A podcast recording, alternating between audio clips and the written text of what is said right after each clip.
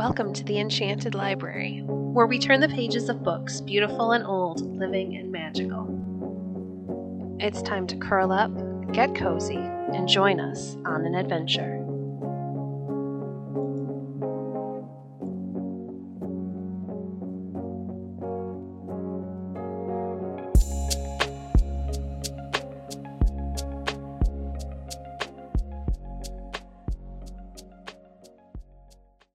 Today we're continuing with the Wonder Book Stories for Boys and Girls by Nathaniel Hawthorne, The Gorgon's Head. Perseus looked earnestly through the dusk of the evening, and there, sure enough, at no great distance off, he descried the three gray women. The light being so faint, he could not well make out what sort of figures they were, only he discovered that they had long gray hair, and, as they came nearer, he saw that two of them had but the empty socket of an eye in the middle of their foreheads. But in the middle of the third sister's forehead there was a very large, bright, and piercing eye, which sparkled like a great diamond in a ring, and so penetrating did it seem to be that Perseus could not help thinking it must possess the gift of seeing in the darkest midnight just as perfectly as at noonday. The sight of three persons' eyes was melted and collected into that single one. Thus the three old dames got along about as comfortably upon the whole as if they could all see at once. She who chanced to have the eye in her forehead led the other two by the hands, peeping sharply about her, all the while, insomuch that Perseus dreaded lest she should see right through the thick clump of bushes behind which he and Quicksilver had hidden themselves. My stars, it was positively terrible to be within reach of so very sharp an eye. But before they reached the clump of bushes, one of the three gray women spoke. Sister, sister Scarecrow, cried she, you have had the eye long enough. It is my turn now. Let me keep it a moment longer, Sister Nightmare, answered Scarecrow. I thought I had a glimpse of something behind that thick bush. Well, and what of that? reported Nightmare peevishly. Can't I see into a thick bush as easily as yourself? The eye is mine as well as yours, and I know the use of it as well as you, or maybe a little better. I insist on taking a peep immediately. But here the third sister, whose name was Shakejoint, began to complain, and said it was her turn to have the eye, and that Scarecrow and Nightmare wanted to keep it all to themselves. To end the dispute, old Dame Scarecrow took the eye out of her forehead and held it forth in her hand. Take it, one of you, cried she, and quit this foolish quarreling. For my part, I shall be glad of a little thick darkness. Take it quickly, however, or I must clap it into my own head again. Accordingly, both Nightmare and Shakejoint put out their hands, groping eagerly to snatch the eye out of the hand of Scarecrow. But, being both alike blind, they could not easily find where Scarecrow's hand was, and Scarecrow, being now just as much in the dark as Shakejoint and Nightmare, could not at once meet either of their hands in order to put the eye into it. Thus, as you will see with half an eye, my wise little auditors, these good old dames had fallen into a strange perplexity. For though the eye shone and glistened like a star as Scarecrow held it out, yet the gray women caught not the least glimpse of its light, and were all three in utter darkness from too impatient a desire to see. Quicksilver was so much tickled at beholding Shakejoint and Nightmare both groping for the eye and each finding fault with Scarecrow and one another, that he could scarcely help laughing aloud.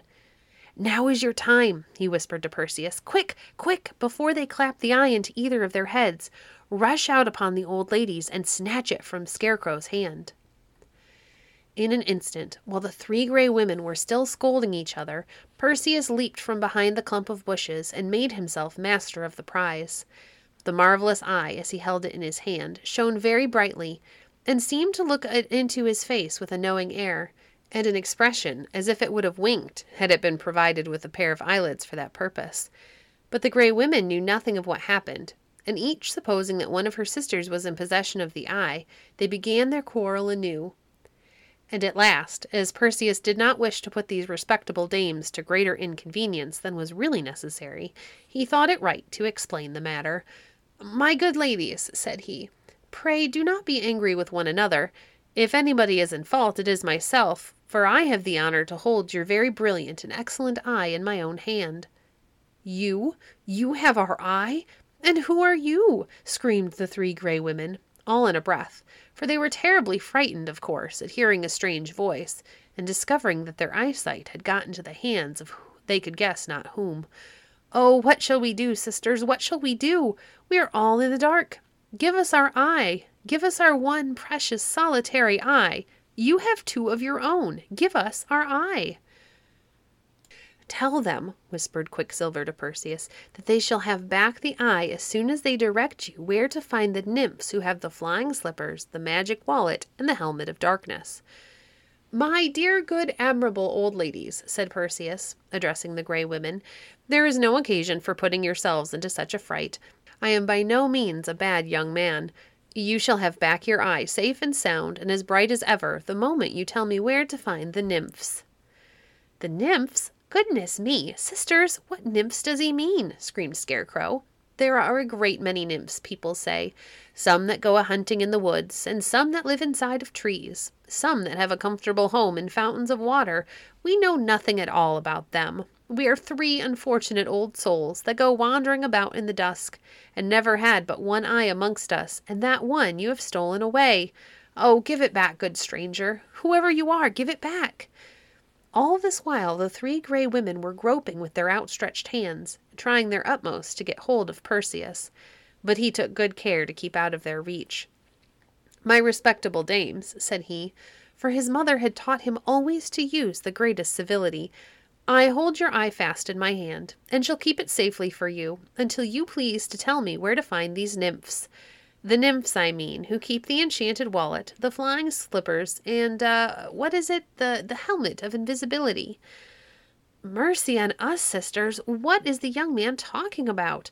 exclaimed Scarecrow, Nightmare, and Shakejoint, one to another, with the great appearance of astonishment. A pair of flying slippers, quoth he.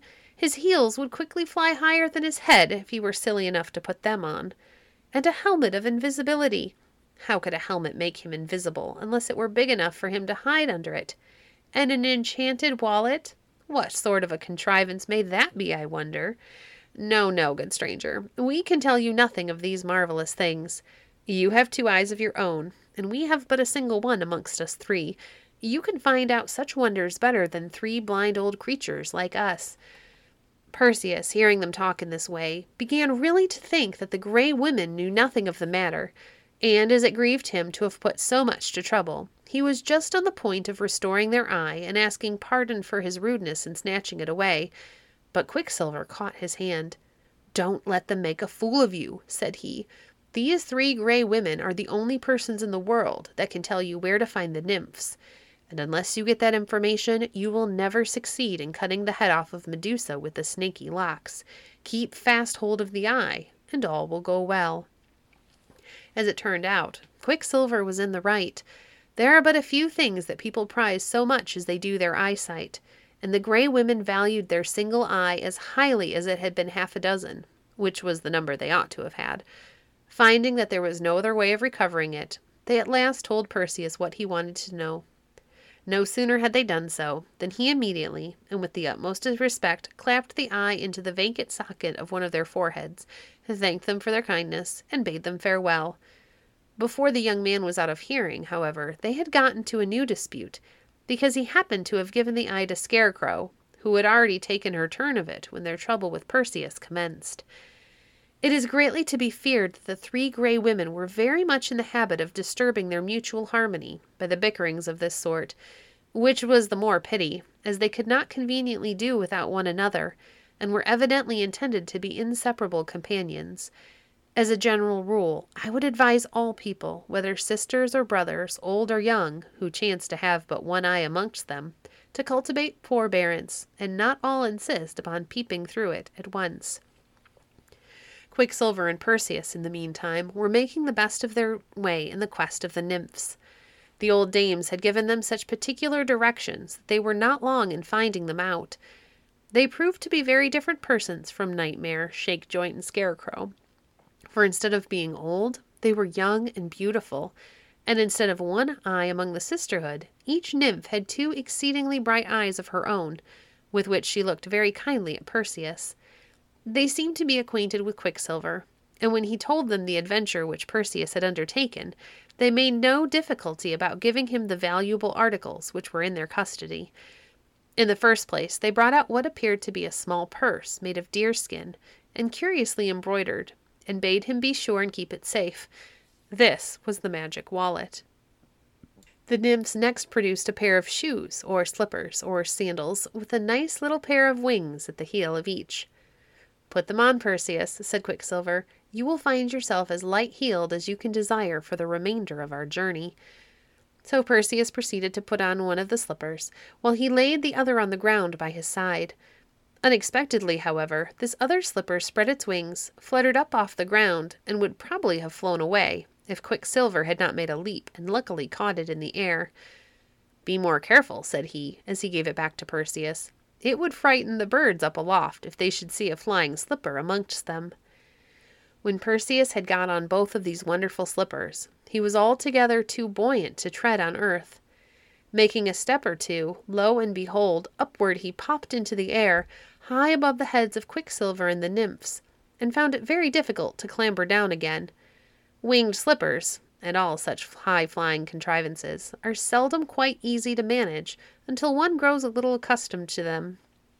Quicksilver laughed at his companion's involuntary activity, and told him that he must not be in so desperate a hurry, but must wait for the invisible helmet.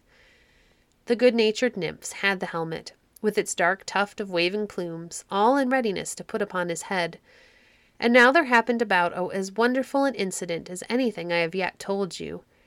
The instant before the helmet was put on, there stood Perseus, a beautiful young man, with golden ringlets and rosy cheeks, the crooked sword by his side, and the brightly polished shield upon his arm, a figure that seemed all made up of courage, sprightliness, and glorious light.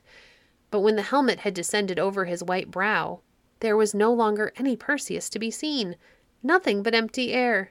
Even the helmet that had covered him with its invisibility had vanished. Where are you, Perseus? Asked Quicksilver. Why, here to be sure, answered Perseus very quietly, although his voice seemed to come out of the transparent atmosphere. Just where I was a moment ago. Don't you see me? No, indeed, answered his friend. You are hidden under the helmet. But if I cannot see you, neither can the Gorgons. Follow me, therefore, and we will try your dexterity in using the winged slippers. With these words, Quicksilver's cap spread its wings, as if his head was about to fly away from his shoulders, but his whole figure rose lightly into the air, and Perseus followed. By the time they had ascended a few hundred feet, the young man began to feel what a delightful thing it was to leave the dull earth so far behind him, and to be able to flit about like a bird. It was now deep night. Perseus looked upward and saw the round, bright, silvery moon, and thought that he should desire nothing better than to soar up there thither and spend his life there. Then he looked downward again and saw the earth, with its seas and lakes, and the silver courses of its rivers, and its snowy mountain peaks, and the breadths of the field, and the dark clusters of its woods, and its cities of white marble. And with the moonshine sleeping over the whole scene, it was as beautiful as the moon or any star could be and among other objects he saw the island of Seriphus, where his dear mother was. Sometimes he and Quicksilver approached a cloud that at a distance looked as if it was made of fleecy silver, although when they plunged into it they found themselves chilled and moistened with gray mist. So swift was their flight, however, that in an instant they emerged from the cloud into the moonlight again. Once a high soaring eagle flew right against the invisible Perseus. The bravest sights were the meteors that gleamed suddenly out as if a bonfire had been kindled in the sky and made the moonshine pale for as much as a hundred miles around them.